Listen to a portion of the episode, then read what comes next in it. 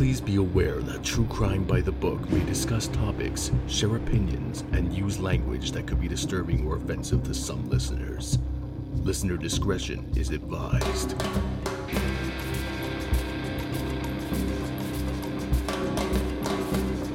Tidings and salutations, bibliophages.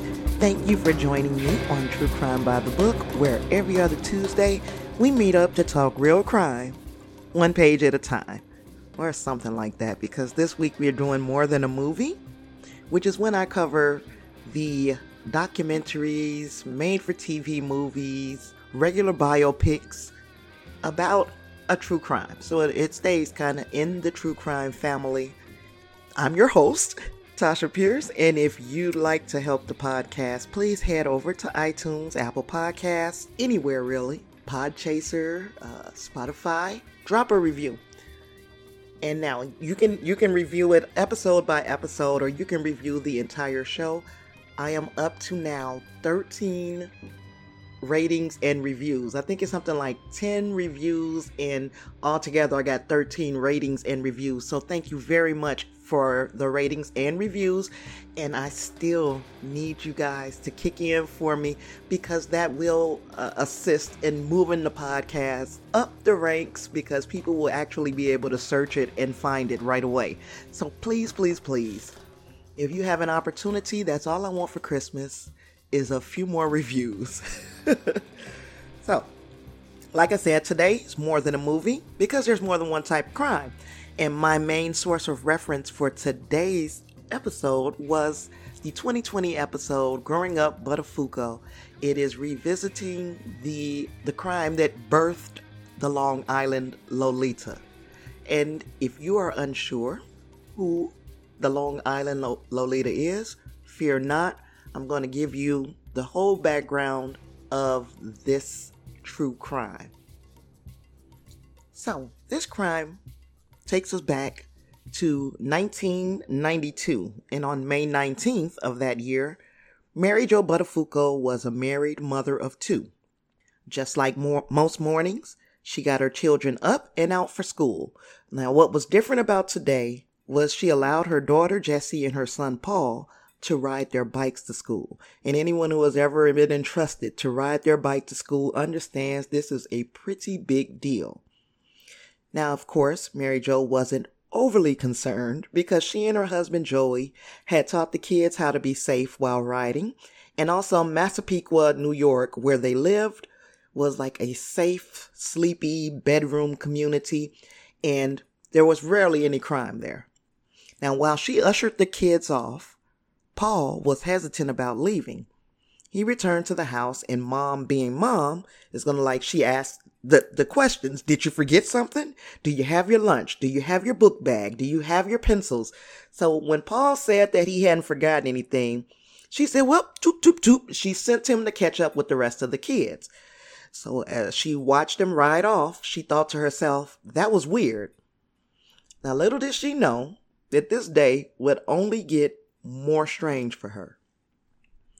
So now Joey had gone to work and the children off to school. Mary Jo set about uh, getting her day of housework started. Now, this included painting a bench in the back of the house. So she put on her painting clothes and she got started. But she was shortly interrupted by the, de- the doorbell.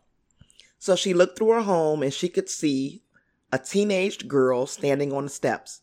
So she came to the door and she asked the young lady, you know, hey, can I help you? The girl asked if she was the Joey Buttafuoco's wife. Mary Jo says yes. Why? Now, the young lady said, Well, my name is Anne Marie, and your husband is having an affair with my little sister.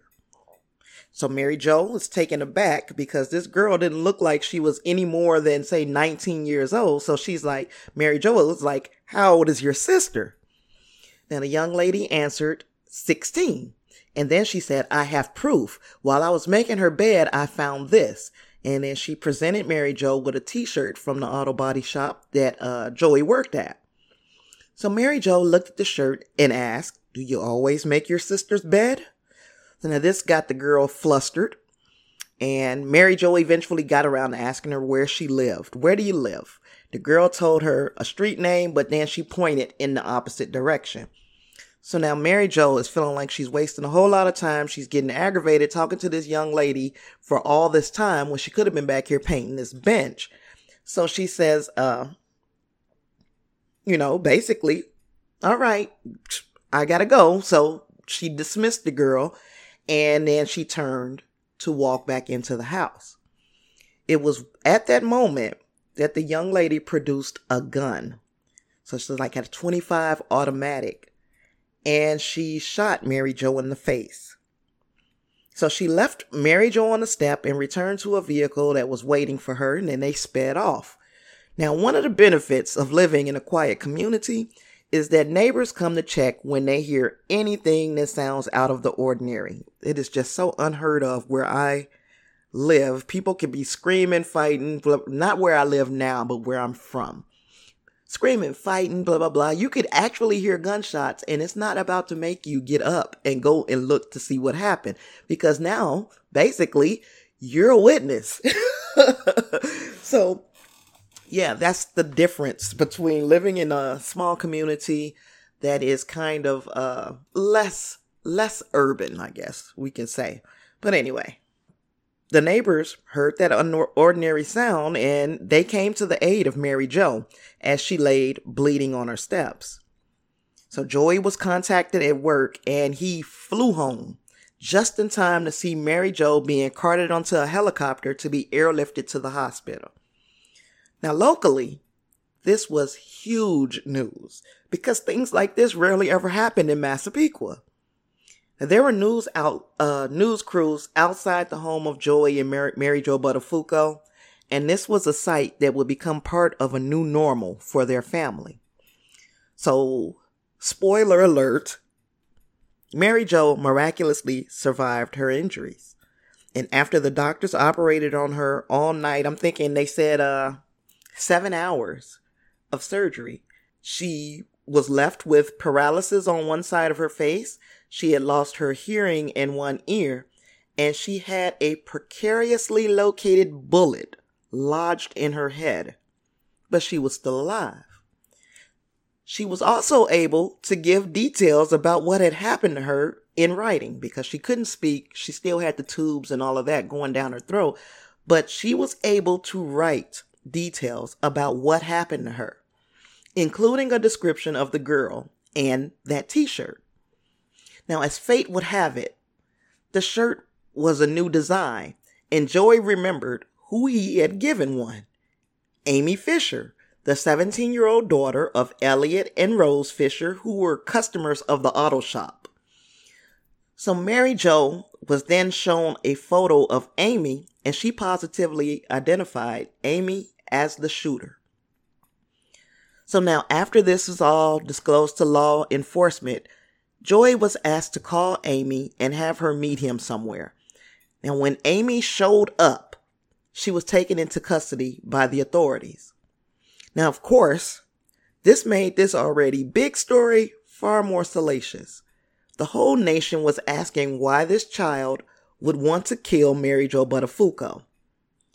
I was asking, why would Amy Fisher risk meeting up with the man whose wife she just attempted to kill? So then we all collectively kind of remember or kind of wondered, who is Amy Fisher? She's a crazy motherfucker, that's who. But I'm not saying she's crazy for any reason other than she carried out this attempt at murder. And she had been planning this for months.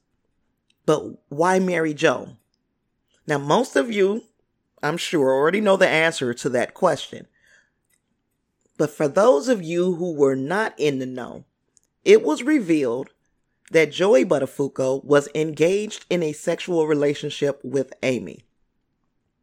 So this grown ass 35 year old man was sleeping with a 16 year old girl. On top of that, Amy claims that Joey knew that she had intended to get rid of his wife.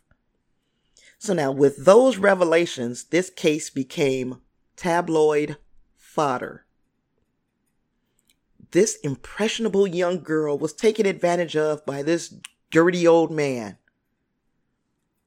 Or was she? Or was she?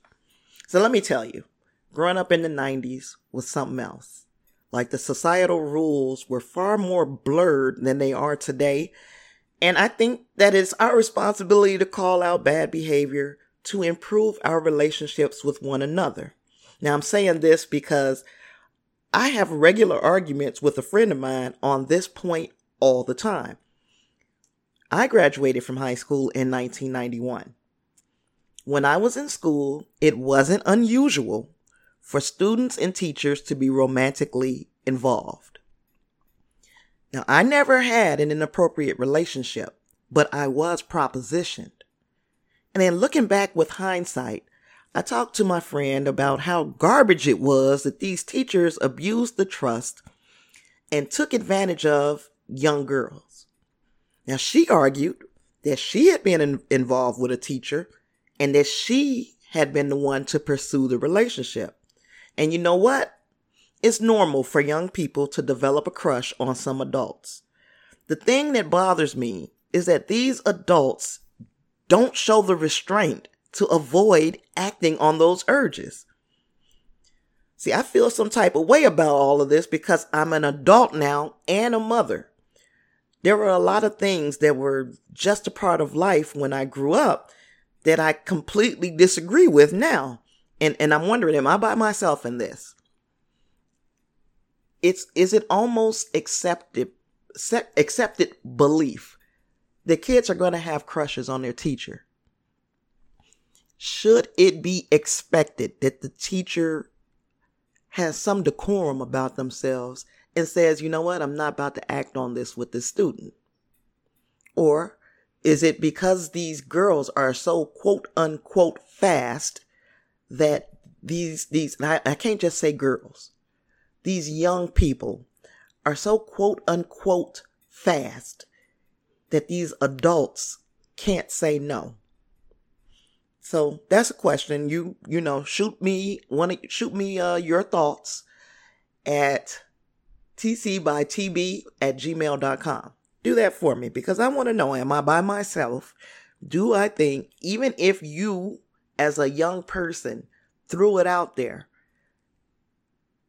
isn't the, the onus of responsibility on the adult? So talk to me. Let me know what you guys think. Now, that being said, Amy was sexually experienced. And by that, I mean she had had multiple sex partners and would, it would even be revealed that she had worked as an escort. So she would go to the body shop a little too often and flirt with Joey. We can agree with that. But I submit that he knew he was old, he knew he was married, and he knew he was at work. He was all the way wrong for messing around with that child.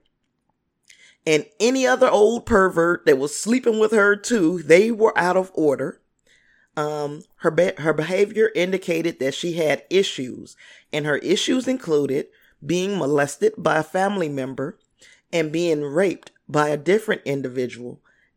And all of this at, a very young age. She had been reduced to a sexual object, and that, ladies and gentlemen, can lead to promiscuity. I won't. I, I mean, it. You know, I know it sounds crazy to say Joey took advantage of that because she may have been flirting with him. So, but he knew, he knew that he's going to whoop people's ass with experience. He can beat her with experience. And what he did was carried on uh, an ongoing relationship with this young girl and uh, starting with having sex with her in her child childhood bedroom while her parents weren't there. So he he kind of knew that he was opening a can of worms. Now he and Mary Jo had been a couple since they were in the ninth grade. They got married in 1977. That was like just a couple years after I was born. So they had been together he, he and Mary Jo had been together for years at this point. Years. And this is how you repaid this lady who gave you uh, the best years of her life. He said uh, in this documentary that he was kind of from the wrong side of the tracks. Kind of, you know, I'm to say, I guess he was less refined than Mary Jo. Here he, and she was so beautiful. He had this gorgeous young lady, strong Catholic family. So they said, Hey, if you guys are going to be engaging in sex, you need to get married. And that's what they did. And in 1977, they got married. And by 1980, I think 1980, they had one child. In 1983, they had another one. So life was going in the correct direction for this family. And believe it or not, Mary Jo, she felt like Joey was her third kid, but she adored him. And she felt the same way. She felt like that man adored her. He had one face that he showed in front of her and the family, and a whole different side of him somewhere else. And that's going to come back to haunt him. Not that it's not coming back to haunt him right now, because now you've got your affair being exposed to the world. And guess what? One of the few people in the entire world who had his back was Mary Jo. She believed him when he said he was not involved with Amy Fisher. Amy Fisher is uh, basically spilling her guts about about these plots and I say plots with an S because there was more than one attempt on Mary Jo's life. Joey continued to mislead his wife for years. This happened in 1992. I think they ended up getting divorced in either 2002, 2003. So she stuck by his side for a very long time in the face of what they were going through, which was a constant media circus the media gave zero fucks about the fact that this woman was inside this home recuperating from being shot in the face. That I can't even imagine. I I had a different whole different. I had a voluntary surgery, and let me tell you, I wouldn't have been able to take the noise level, constant phone calls, constant people knocking on the door. That's me recuperating from a surgery that I said, yes, I want to have this surgery. This lady, all she wanted to do on May 19th, 1992, was paint this bench. That's all she had in mind. She did not ask for this girl to come to her home. She did not ask to be shot in the face. She did not ask for her husband to humiliate them over a number of years. She didn't ask for any of that. And the attention was not on her. The attention was on her husband. So now you've got this flipping circus and they are not even paying attention to the victim. And that's one of the things that Mary Jo uh, spoke out spoke out about in this documentary, in this episode of 2020, is that she was the one who was the victim. But instead of the focus being on her and her recovery, which would have been the humane thing to do, uh, the media acted like rabid dogs and attacked this other angle of the story and the American people fed into it. So, really, we need to do better. And I know I'm doing a true crime podcast where I talk about uh, crimes and some of the most dark moments of a person's life. And li- looking at this, especially once it got to Jessie Buttafuoco telling uh, how this all affected her growing up, Buttafuoco, how this affected her when we got to the part where Jesse was was telling her story, I realized that I have a responsibility to be uh to to stay true to the story, to not try to sensationalize things, to not sit here and make it like we're glorifying the killer. There are real people with real lives who are affected every day by quote unquote true crime. And uh, I stay away from unsolved cases because I've, I told you guys in, from the beginning that um, too many opinions in an unsolved case can kind of taint taint a jury pool at the absolute least, but it could also ruin somebody's life because if I think that uh, Mr. X did it, and it turns out that Mr. X has already been cleared, we're putting Mr. X's name right back out there so people can restart the harassment campaign because us as armchair investigators are not content to just talk about these situations to one another.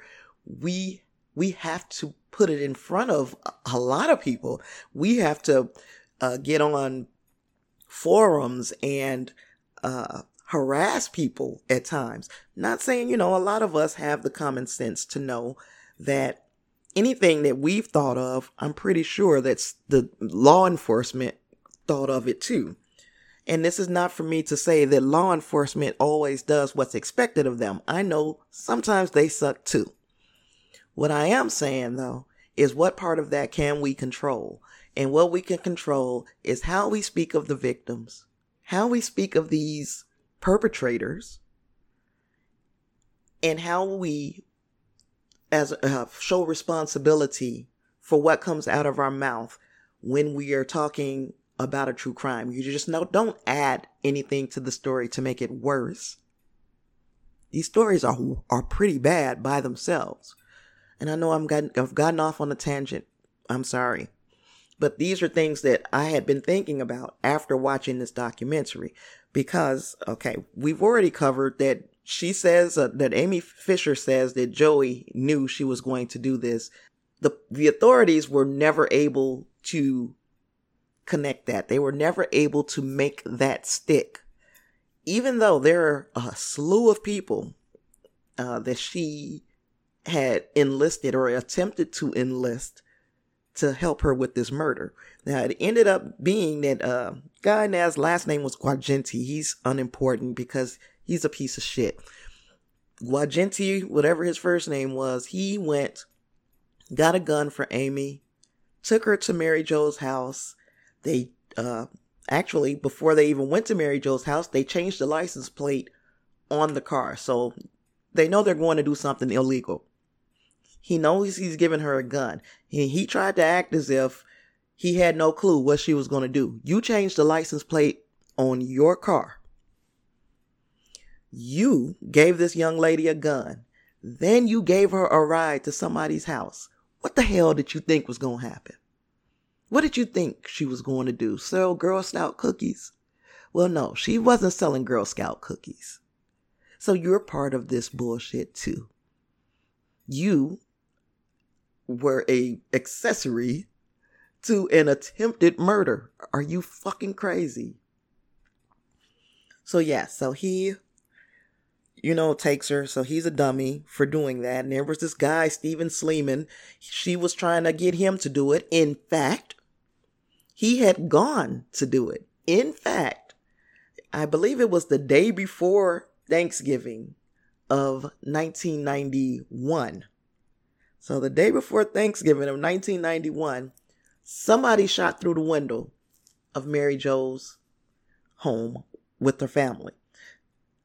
They thought it was just an accident, something, you know, something kooky just happened and this bullet came through the window. Of course, they did uh, call the police, but there was no reason to think that this was anything but an accident, when in fact it was one of the attempts on Mary Jo's life another attempt came. Yeah, oh, no, we're not over with attempts on Mary Jo's life. Another attempt came when Amy went up to her house, went up to the Buttafuoco's home, knocked on the door, and said she was selling candy and she she had the last two candy bars to sell. Can you please buy these from me, ma'am? And Mary Jo kind of asked what was the cause. The young lady told her what the cause was, and then she went in the house, got a dollar, gave it to the girl, and she bought, you know, the candy.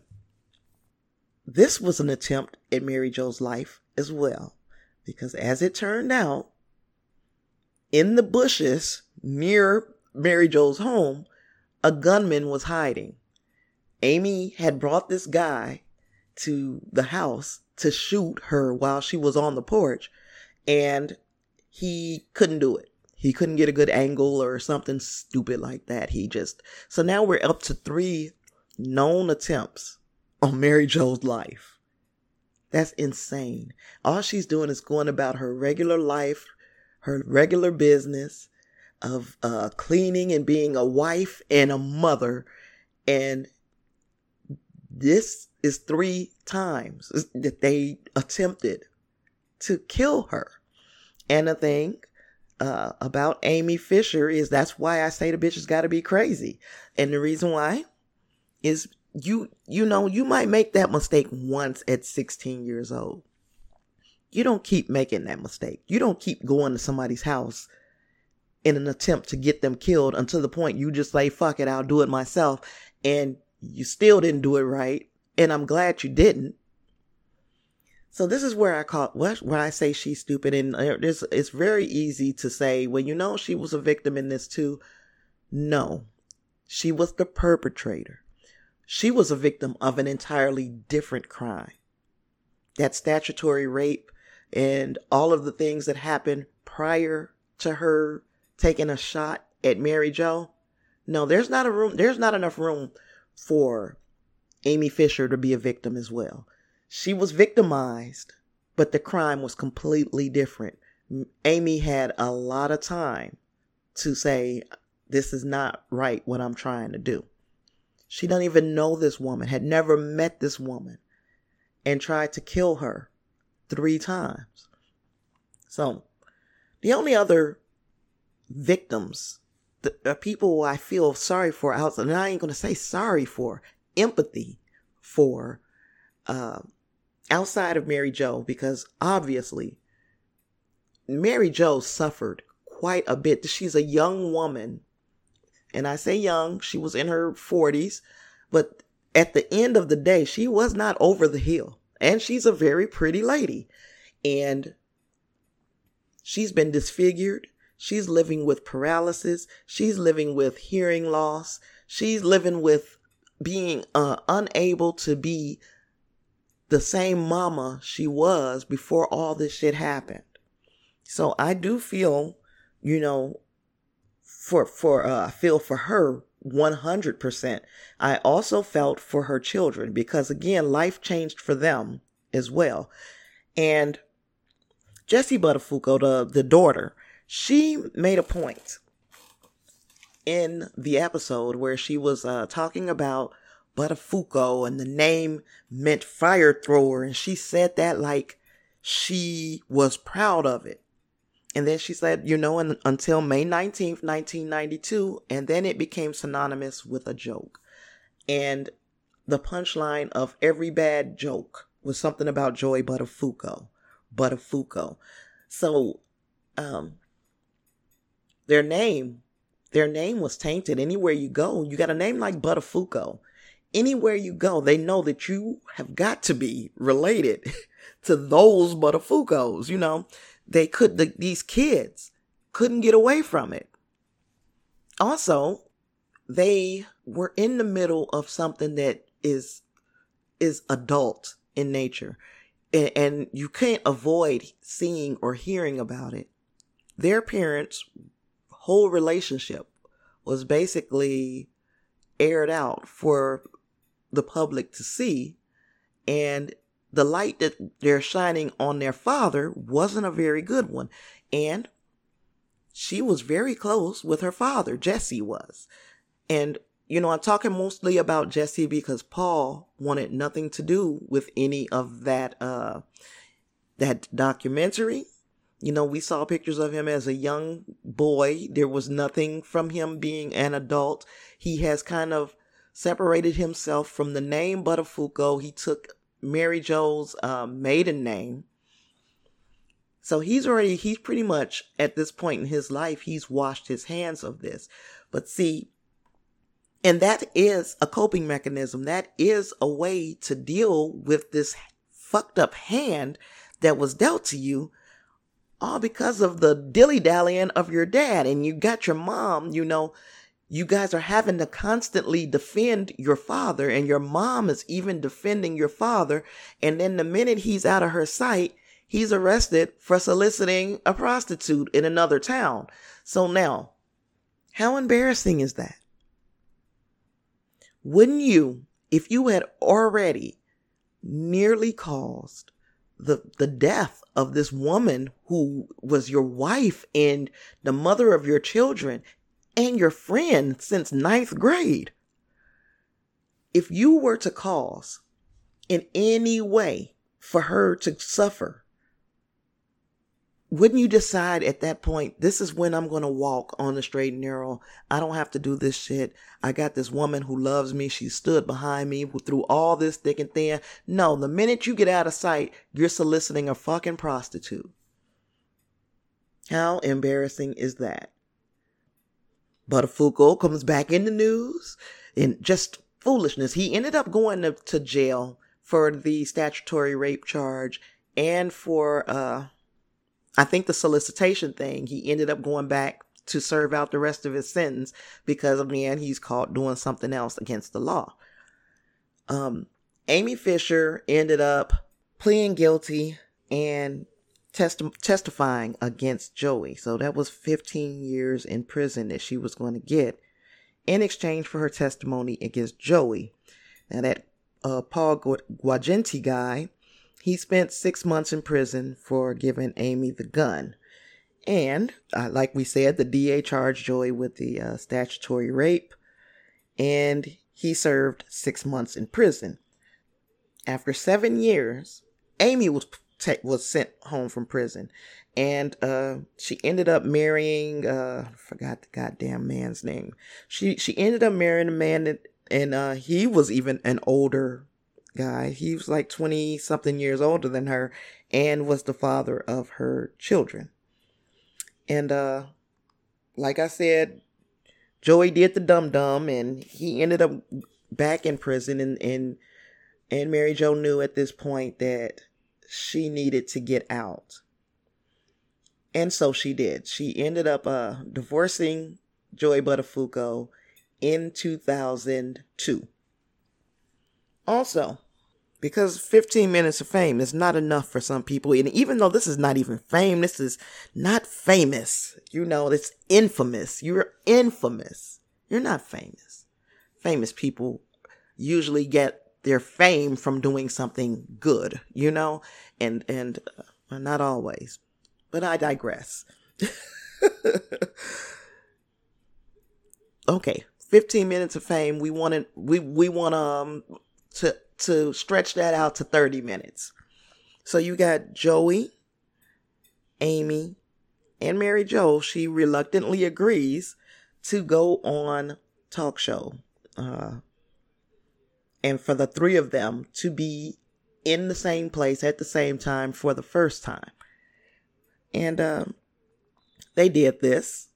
And this is basically Joey's kind of insistence that they do it, but they did this, and this was just like it was not good for Mary Jo.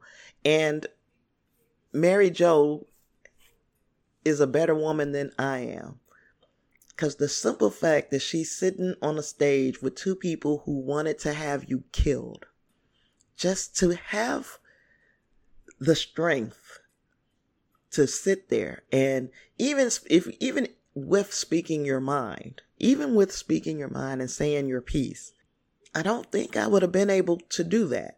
And of course, you never know what you'd be able to do until you're put in that situation. But Mary Jo showed just, she is so much stronger than I would have been in that situation. Then, okay, just in case that's not enough, Joey and Amy decide they want a little bit more fame. What do they do? They are trying to get a reality TV show. And in so trying, they are making sure to gallivant in front of every camera that you can possibly get in front of. Uh, like they've renewed this love affair that they had. I don't understand why they thought it was a good idea. This man, who arguably had this young lady all these years ago try to kill his wife I wouldn't even be able to pretend to be in a relationship with this man. Number one, he should have sense enough to know that this is not even a good look. You're still, at that point, he's still married to Mary Jo.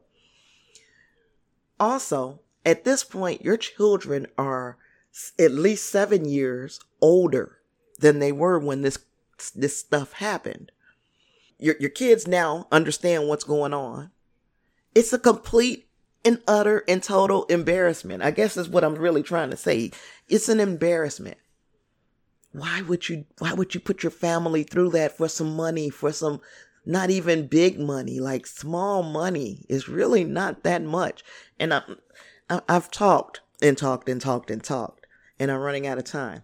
One of the things that I was saying uh, about Jessie Buttafuoco is how she wants to restore the name and she's doing things in the community and she's moved back home with her mom. Um, her mom is doing so much as far as, uh, with the paralysis and stuff of her face. She's doing so much better after an appearance on the Oprah Winfrey show where she talked about her issues and a doctor a plastic surgeon and neurosurgeon who happened to either be watching or was told about it by his wife. And his he contacted uh, Mary Jo Buttafuoco and told her, "I definitely can help you." And he did. He gave her face a little more symmetry. Um, she's not.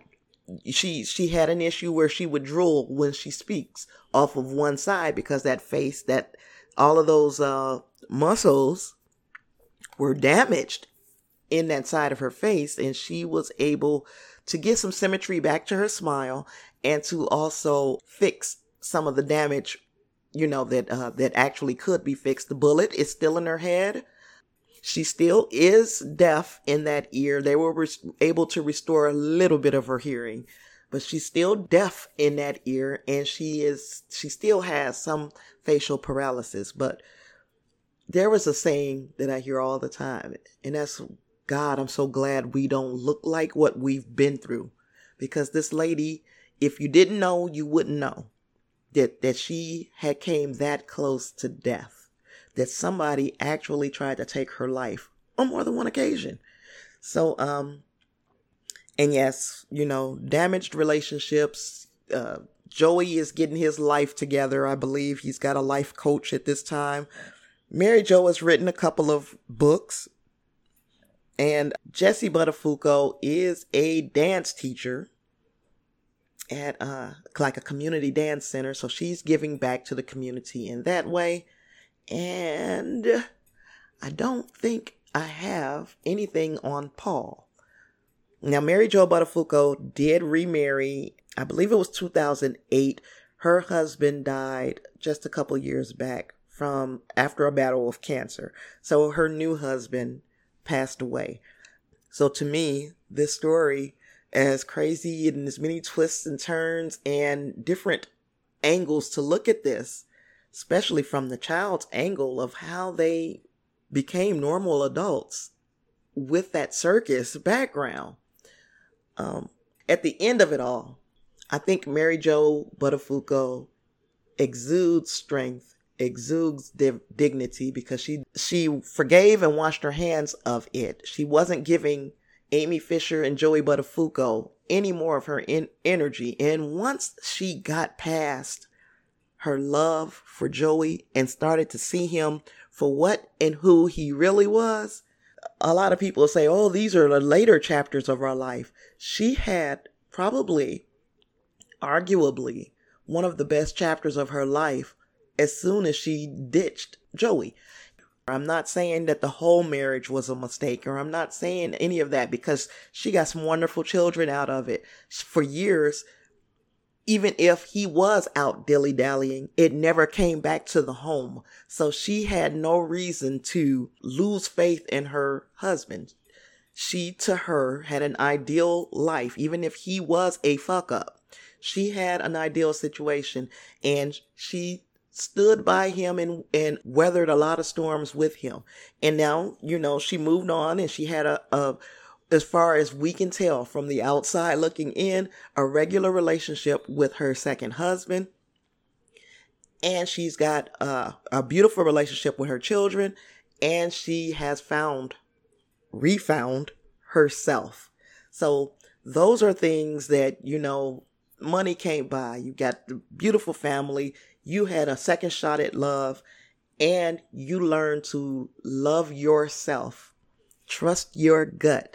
She learned all of those things from dealing with the jerk of of Joey Buttafuoco and and even even Amy Fisher, because she ended up marrying and having children. Uh, she has returned to life as a sex worker in in some some sense. She does the webcam kind of sex work. And you know what? If that is what makes and keeps you happy, knock yourself out. Do whatever you must do to be happy.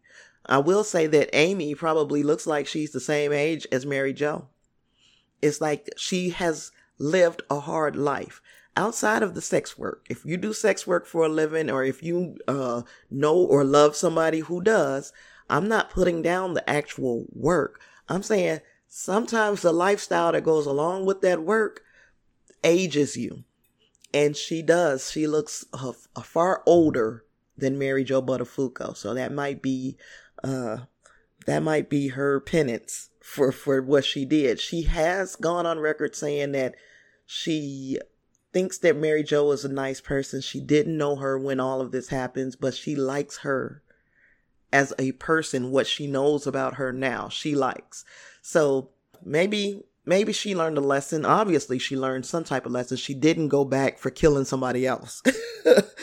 but what she, you know, what she's doing and what she has done is uh, she's gotten herself pigeonholed as this type of person and that that is following her throughout her life and i think she probably needs uh, counseling to deal with these underlying issues and i'm pretty sure they had to give her some type of counseling in prison but i think counseling should be un- ongoing for that. And this is my unprofessional opinion. This is my unprofessional opinion. I am not a mental health specialist or anything like that. I am an advocate because I do have mental health problems as well, but uh, it's only a problem if you're not getting any help for it. And I am getting help for my situations. And I honestly believe that Amy would benefit from from from further counseling as well. And it's never too late to get a firm hold on your life. Now, with all that being said, I told you guys that I've got this Patreon, right? So, I think Patreon is going to be mostly stories like this. So instead, I know I said it before, instead of me incorporating it into my regular uh, True Crime by the Book episodes, I'll do more than a movie as the bonus episode. So there will be different documentaries. I think I'm going to start with the Netflix uh, documentaries. I'm pretty sure you can guess which ones. But yes. So if you decide to become a patron and you do so at the $5 level and up, you will gain access to all of my more than a movie uh, episodes. If you would like to give to the podcast on a smaller scale, we do have a $2 tier on Patreon, and that $2 a month will uh, get you a shout out on the show. You'll be the first people to see also on the Patreon feed uh, what's going on, if anything, in my life. now, if you would like to do one time donations, you can do that. PayPal.me slash after the snap. So if you want to PayPal me, you can do so. If you would like to just one time donate, there's a million ways to do so, and I'll leave a lot of links and whatnot in the show notes. Ratings and reviews, I would truly appreciate them. I am off track right now because I had my cable problem. I don't know how many people follow me on social media. I had an issue with my my internet, my home internet, and I got behind on episodes and all of that. Um, hopefully, fingers crossed, those things are resolved for the time being. So I'll be getting you content out as quickly as possible because I know I've been a, a little behind here lately. Outside of that, I've really got nothing else. So you can find me, TC by TB, on all the things. Patreon is patreon.com slash TC by TB. I also have a website, tcbytb.com. You can get me, like I say, all the things. TC by TB. TC by TB, even at gmail.com. That's TC by TB at gmail.com. I would love to hear from you. Book suggestions, comments, criticisms.